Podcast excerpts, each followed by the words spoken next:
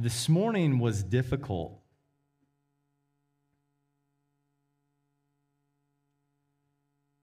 It was hard to go to church. It felt more like a burden, less like a joy. It was everything I could do to put one step in front of the other. And I find myself feeling I don't want to be here. You ever feel like that?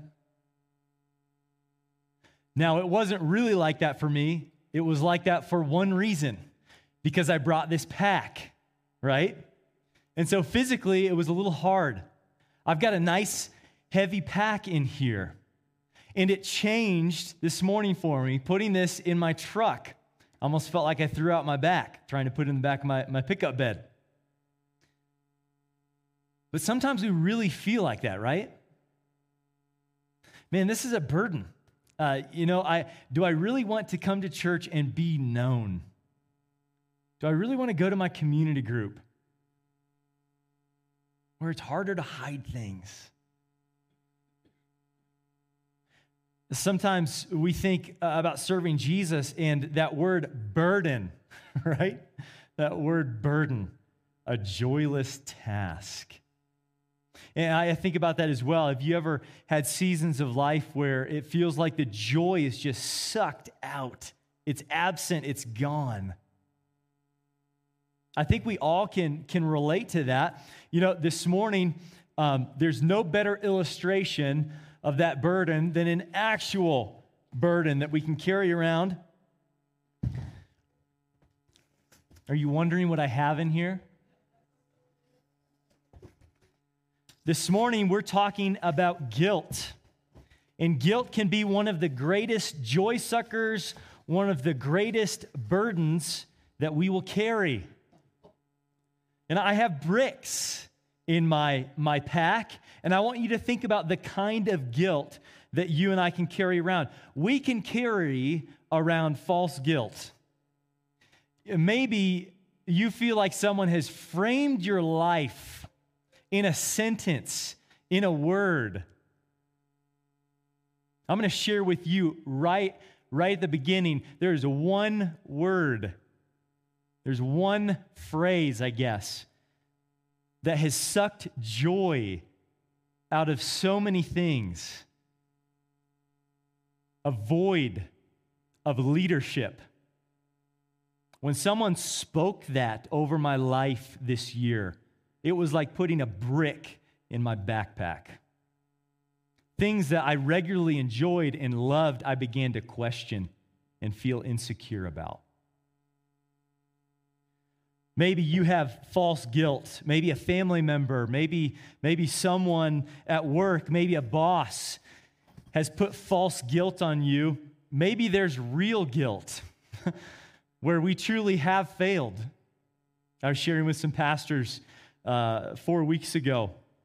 Uh, about a, two decisions I made during COVID that I wish I would have done a little differently. And I think they might have actually hurt our church. And I wish I could have taken them back, right? But, but I've also got lots of real clear failures that I can point to. You know, I said that word too quickly. That was rash, that was harsh it was wrong. I need to ask for forgiveness, right? True guilt. We don't always confess it. Sometimes we just carry it around. Maybe it's an experience that you have in your family history that's still with you, it's on your shoulders. What is it? What is it this morning? What guilt, what condemnation, whether it's right, whether it's wrong, whether it's from the Bible or whether it's from Satan, are you carrying around this morning? Here's what I want to share with you that God did not create us in his image to carry around bricks of guilt, whether true guilt or false guilt. And this morning is going to be a challenge to look into your own backpack that we carry around with us every moment of every day that we sleep with and keeps us up at night, that wakes us up with worry and concerns and fear. What brick are you carrying around? God did not make us to carry these. It's amazing. Um, these uh, came off my house uh, uh, a year ago, or I guess last summer. And it's amazing. I piled them in my backyard, and they've stayed there. No one, no one magically came and took them. Nobody really wants these old, you know, dirty, you know, mortar-filled bricks. Nobody broke into my backyard and, and took them, right? They've just stayed there. They linger. And guilt can be the same way for us. And this morning, I want us to say no to them lingering. I want us to say no to carrying them anymore. I want to remind us of last week, right? Remember, we talked about these three circles the world that God made, his perfect design. And I'm saying God did not create us in his perfect design to carry these bricks. It's a load that we are not meant to bear. Uh, not that it's not right that they've come into our life, but I'm saying that we shouldn't carry them or bear them. That's not God's perfect design. But ignoring God and his perfect design, sin leads us to brokenness. And brokenness, uh, you can define it that we lie, cheat, steal, we make people feel guilty. We manipulate them through guilt. That, those are all great examples of brokenness. Last week we talked about I'm just going to try harder. I want to get specific, though, into one way that we try to escape brokenness back to God's perfect design that is wrong and is broken and only leads us back into brokenness. And you know what it is? It is bearing that guilt, carrying it around with us. We think if I can just carry this with me, for another week or another month or another year, then I'll be able to escape this brick that I'm carrying. There's no way, there's no way for us to carry these bricks, our guilt, and not land back in brokenness. Absolutely no way that we can do that. I want you to open up to Matthew chapter 27 if you haven't where we're going to look at someone who did not turn and follow Jesus, which, which is the answer. You're going to find, right? There's the answer. Turn and follow Jesus. But we're going to look at specifically someone who went through the process of realizing their brokenness, but failing to follow Jesus in that recognition, in that revelation of their life. Uh, you, you, might know, uh, how many of you have uh, know uh, a Matthew? in your life? How many of you? Okay. Matt, you know Matthew? Great. I do too. All right. How many of you uh, know a Peter? You've got a, a, Peter in your life. All right. Great. This is good. Um, how many of you have a Thomas in your life? My middle name is Thomas, so automatically you do, everybody. But maybe you have another one. Um, a Philip. Anyone? Best friend in high school, Philip. Okay, uh, a James. Anybody have a James? And uh, do we have a John? Anybody? Anybody know a John? Great. Anybody know a Judas? Anybody? Yeah, and I don't know if this is just maybe um, Americans mainly, but um, you have to understand in Jesus' day, Judas was one of the most common names one of the most common names. And yet, what we have done is tried to separate ourselves from Judas as much as we can. Judas is a strong Jewish name, it was a good Jewish name, but it has a weight attached to it that we don't want to carry around, right?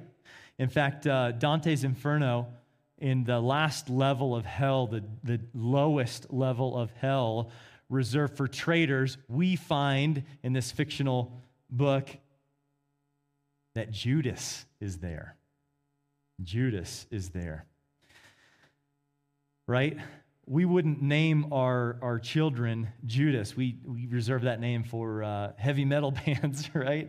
Um, we don't name our kids Judas. We want a healthy level of separation between us and Judas. Well, we're going to talk about him and his story I like what Pastor Roger shared two weeks ago. This kangaroo court has happened where uh, justice did not happen. Justice did not happen. We find the innocent were convicted, condemned. That, that guilt was laid on them that was not theirs.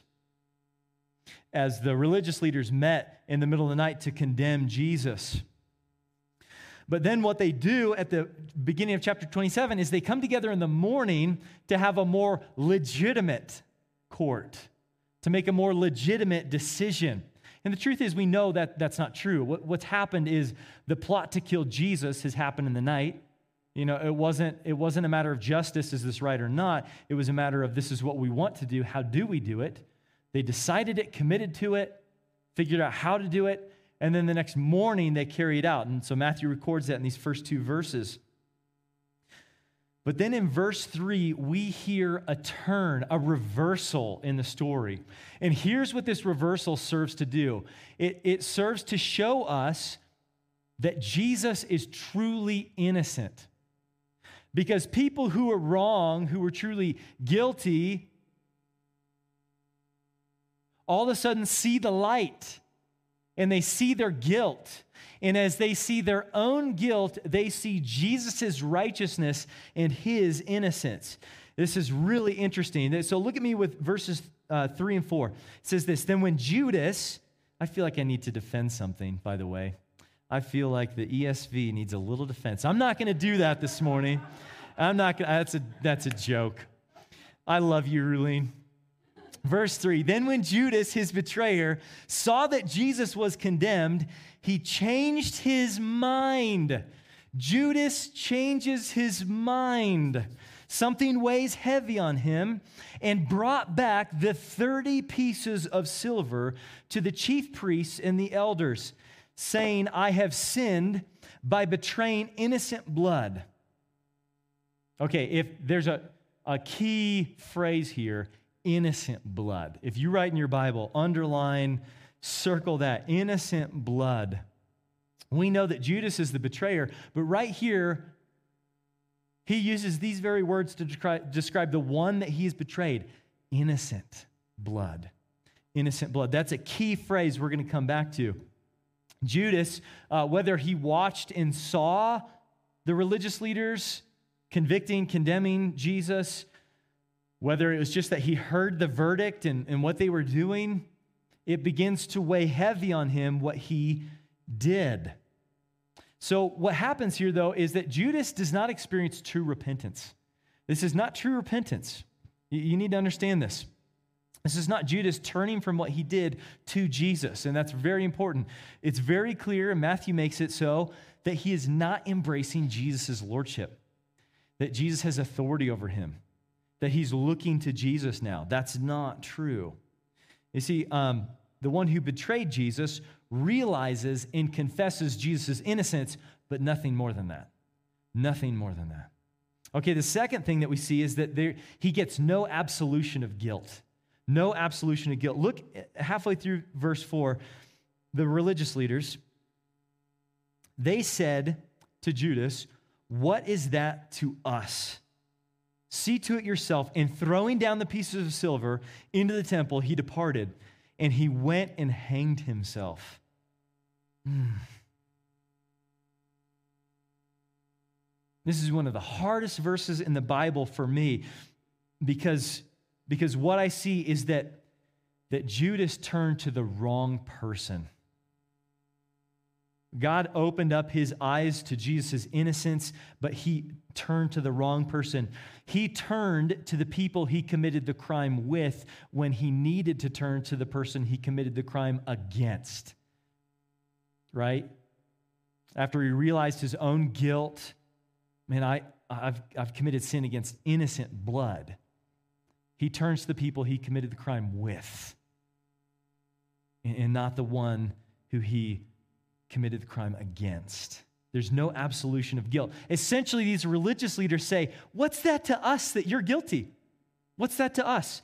You've got to take care of this on your own. There is, I can almost find no better verse that literally says, put the bricks in your backpack and carry it yourself. This is the complete opposite of grace. This is saying, there's a line between us and you. You committed this, we didn't. It's your problem. Now, here's the irony of that it's really not their problem, and we're going to find out later. It's not just Judas's problem. He's not the only one who's guilty, but he turns to the people he committed the crime with, and they say, Your guilt is on you.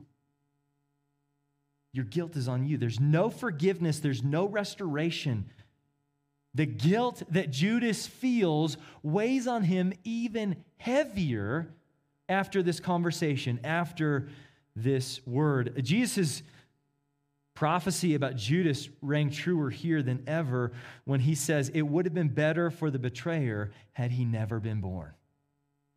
And Judas takes his own life. He commits murder against his very own body. Now, I just want to say maybe you've heard from the Catholic Church that suicide is the unpardonable sin. I'm not saying that Judas is a Christian. Judas did not go to heaven. But suicide is not the unpardonable sin. The grace of Jesus and turning to follow Jesus means that we live in grace. What Jesus says about us, not what others, not what we do in any moment of our life but the forgiveness and restoration that Jesus gives us by grace, not even the final moment of our life can, def- can define us over Jesus' grace when we turn and follow him. That's what grace, that's what gracious culture looks like.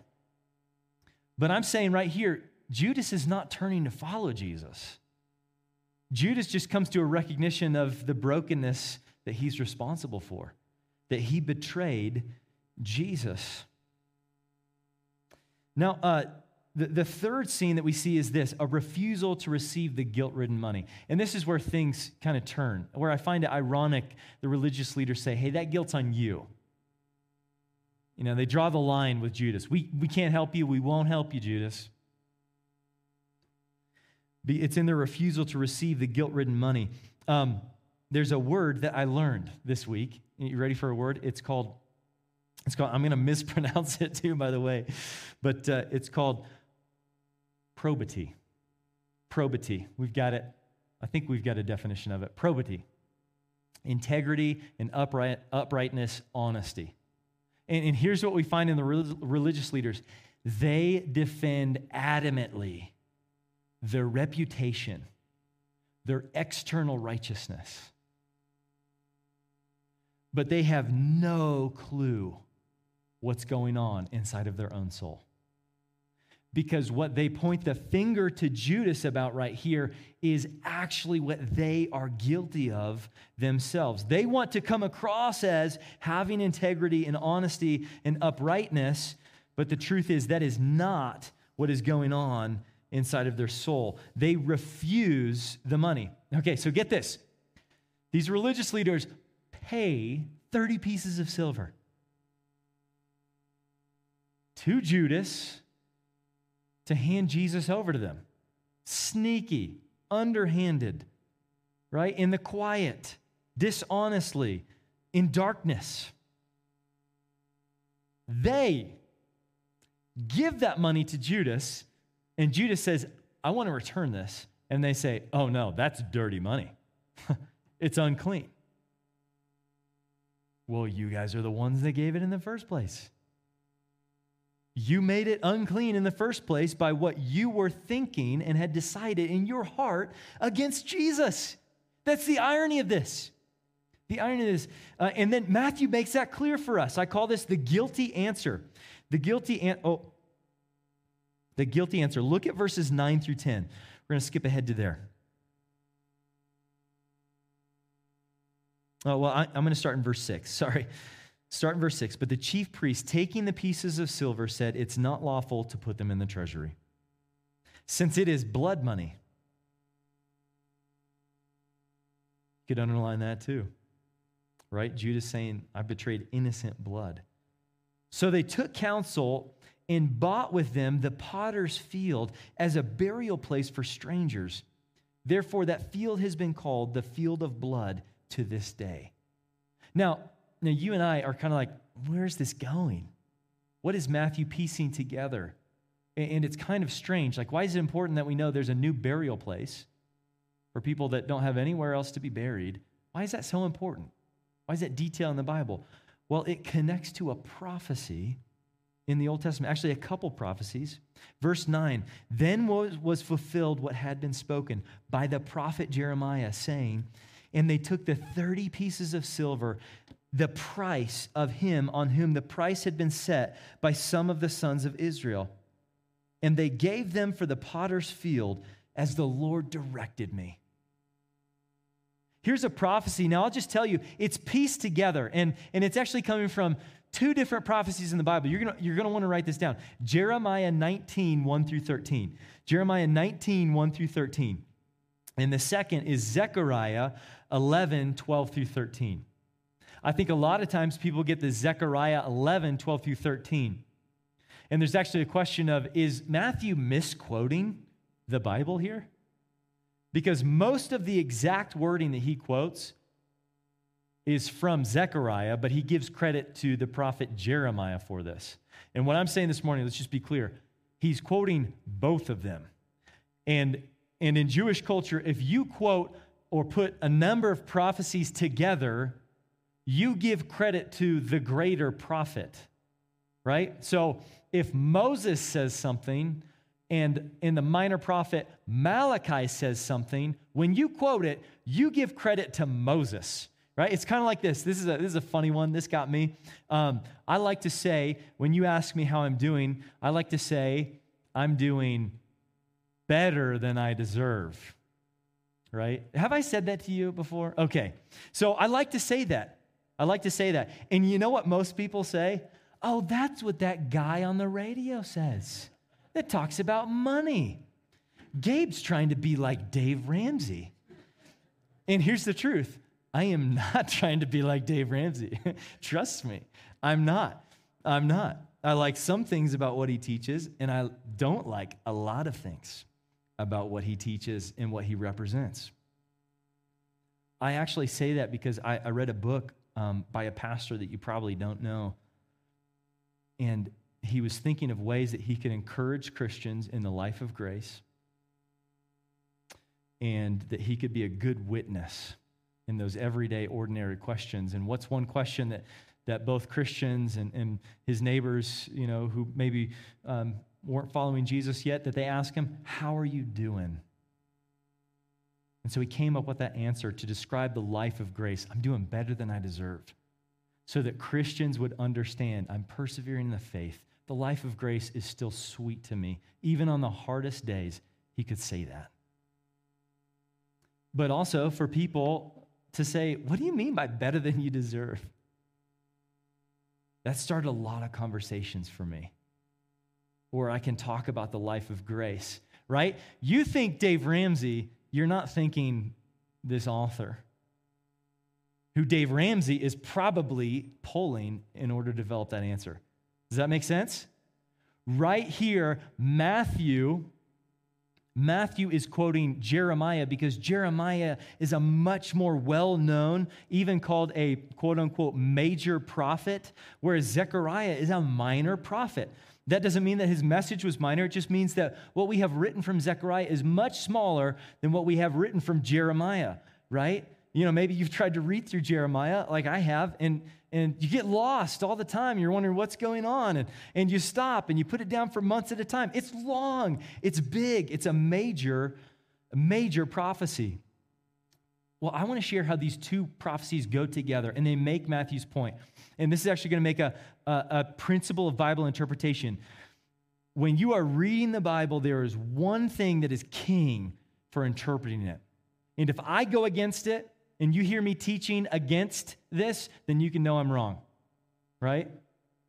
And when you pick up on this and you see this, you're going to have light bulbs pop all over the place reading God's word. This is what's king when you interpret the Bible context. what came before, what came after. I'm going to read two prophecies, and, and there are going to be like a dozen light bulbs that are going to go on in your head as I point out these prophecies in Zechariah and Jeremiah as you think through what we just read. Okay?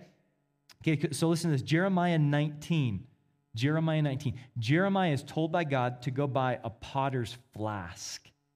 All right, so here's like a clay pot. And then he's told to go proclaim destruction in God's judgment against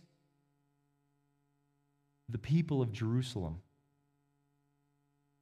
Like not Israel as a whole, not the, not the northern kingdom, but Jerusalem specific, one city. And even within Jerusalem, go proclaim this to the leaders of Jerusalem. Who has just falsely convicted Jesus? The religious leaders in Jerusalem. You know, who just picked out uh, Peter's Galilean accent? The Jerusalemites, who speak very different than their Galilean cousins. Take this potter's flask, go proclaim this judgment, and break the potter's vessel in front of them as a metaphor, as an image of the destruction that is coming because they have ignored and rebelled against me. We've got the potter's field here, right? Um, verse 4, Jeremiah 19 4 says this. It talks about, you've circled it twice, the blood of innocence. The blood of innocence that's on their hands as leaders. It says this, and because they have filled this place with the blood of innocence, they have sold out to corruption. And Jeremiah is called with the hard task of approaching this widespread corruption in the leadership in Jerusalem and vividly telling them about it, right? I thought about making this the illustration today, not bricks, but bringing in a clay pot and just. But the last time I threw something down here, I, got some good criticism. Probably wasn't right. So I left the clay pot at home, but, but that's what Jeremiah does. It's vivid you can't ignore an illustration like that. That makes headlines. People talk about Jeremiah threw a pot down right at the leader's feet. He's saying that they're corrupt, right? This is a hard task that Jeremiah is given. He was hated for it. And then Jeremiah 19 11 says this that men shall bury in Topheth because there will be no place else to bury. And what is this place called? In verse 1, it's declared the valley of slaughter. So you have a place that's a grave that is nicknamed the Valley of Slaughter. Here we have the field of blood. Matthew is connecting us to Jeremiah 19 in an obvious way, but also Zechariah 11, verses 12 through 13. Right here, the prophet Zechariah is dealing with a similar issue. The religious leaders of Israel, the spiritual shepherds, are not being good shepherds. They don't care about God's people. They don't care about what's good for them and what's going to feed them. Zechariah comes along and he gets to be that example of, of a, true, a true shepherd of God's people that cares for them. And he leads, and he is given 30 pieces of silver for his shepherding. Now, now here's, here's what uh, is hard to see. When he's given that 30 pieces of silver, it's not like you and I feel when we get our paycheck and we say, oh, I feel good, right? I put in a good two weeks, hard work, and here's reaping the reward. 30 pieces of silver was a slight against Zechariah, saying, You're basically uh, slave labor. Here's a shepherd leader, and these corrupt leaders are trying to get rid of him. Let's pay him his wages so he'll go away. And we're going to pay him a pittance of wages. And so this is what God says Zechariah, you take those 30 pieces of silver and you walk in to the temple potter. The temple potter worked with clay, but also was a metal worker. And you throw the silver that they gave you, those 30 pieces, you throw them to the clay potter. It's a very clear message. You've rejected God's true spiritual leadership. So here's some silver to go make the idol that you want. You go ahead and worship the God that you want. Here's your silver back. It was a picture of the idolatry, how the people of God had replaced God, his lordship, his throne in their hearts with other things. And he did not like it. Both prophecies fit Matthew's point that Jesus is innocent and righteous. And the reason why he is in the tragedy that he is is because of the corruption of leadership. The reason it happens the way it does is because of the corruption of leadership. It wasn't a misstep on Jesus' part. He is innocent and he is righteous. And yet he is willing to bear that guilt that we deserve. God's revealing right here a pattern of apostasy or unfaithfulness. A similar kind of unfaithfulness that you and I are going to deal with in our own heart. And right here, we get to see how this apostasy leads to destruction in Judas's life. That he's not valuing Jesus.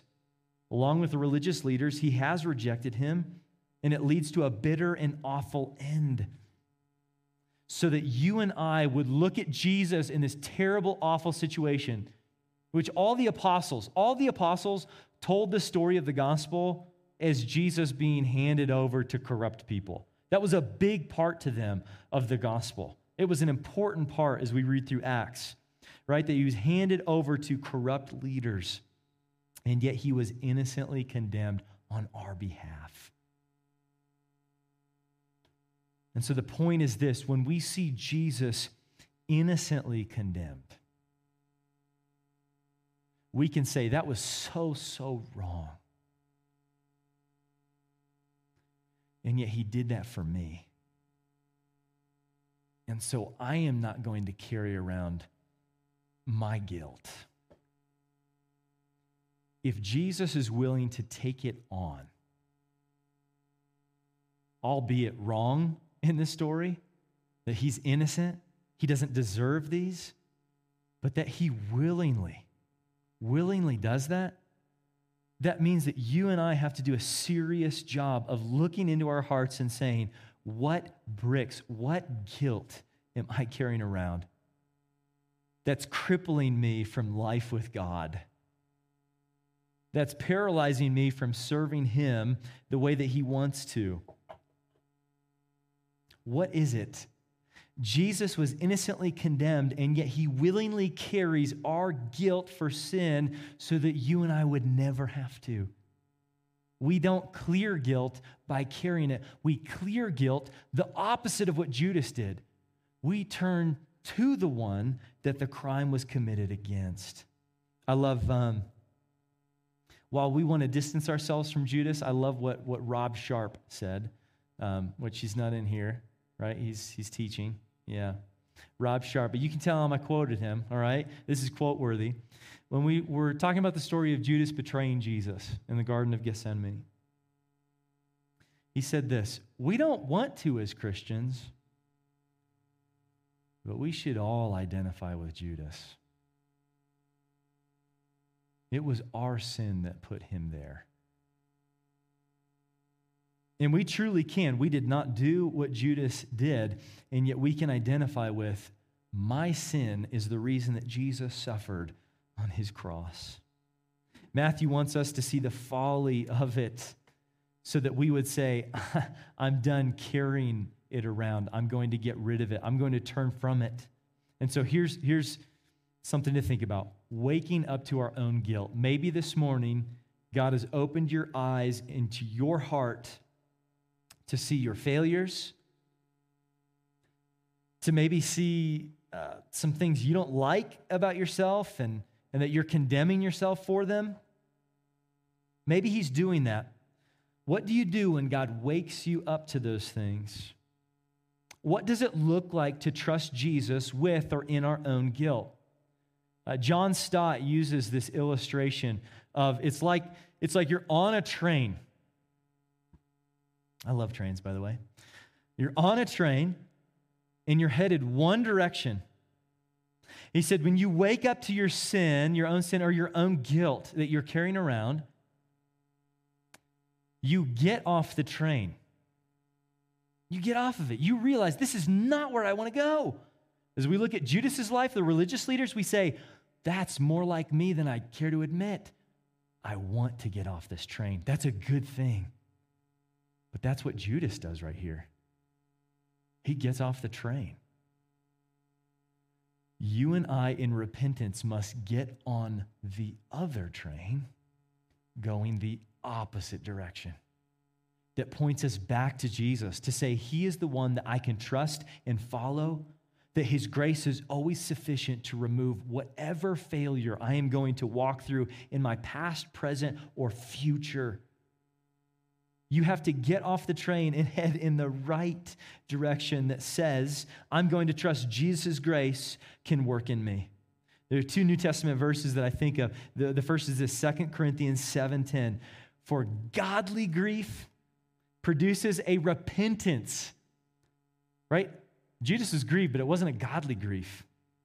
It didn't produce repentance. Godly grief produces a repentance that leads to salvation without any regret. Whereas worldly grief causes death. Romans 4:25 says this, Jesus who was delivered up for our trespasses. Why was Jesus wrongly accused here?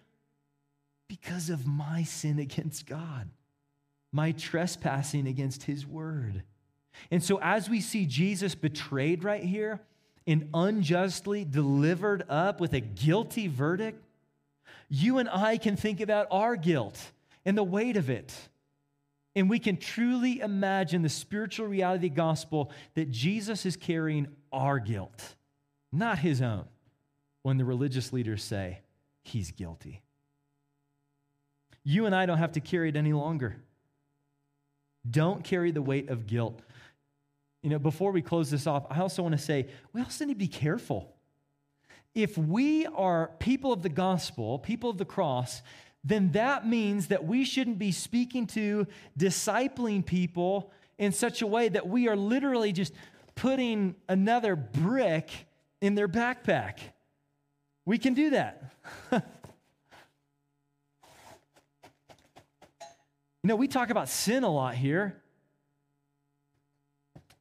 but we always want to talk about it in a context of it's real, it's true. We don't want to just close our eyes or blindfold ourselves to it, but we always want to look to the one who carried it for us. That it's finished, Jesus' work is done, that we can put that weight aside. So I want you to think in our conversations with people, are we putting bricks in their backpack to carry? Or are we pointing them to Jesus who carried them for them and calling them to trust in Him, walk with Him, enjoy life with Him? Don't carry the weight of guilt this morning. And the last thing is this um, we deal with this as a church. If you, if you are dealing with suicidal thoughts, I want you to know our church is for you and here to support you. And your pastors, and a lot of people in your community groups are ready for you to share with them. That's where I'm at. That's what I'm struggling with. And we want to be a part of how God is loving you and caring you. So I hope that you trust us, that God's going to do that work and that He's going to use this church to help you. Come talk with us. Jesus, thank you. Thank you that you convict us in such a way that good things happen that we don't have to carry guilt around. You release us from it. You give us freedom. You give us joy to serve you. I pray that you do that. It's in your name that I pray. Amen.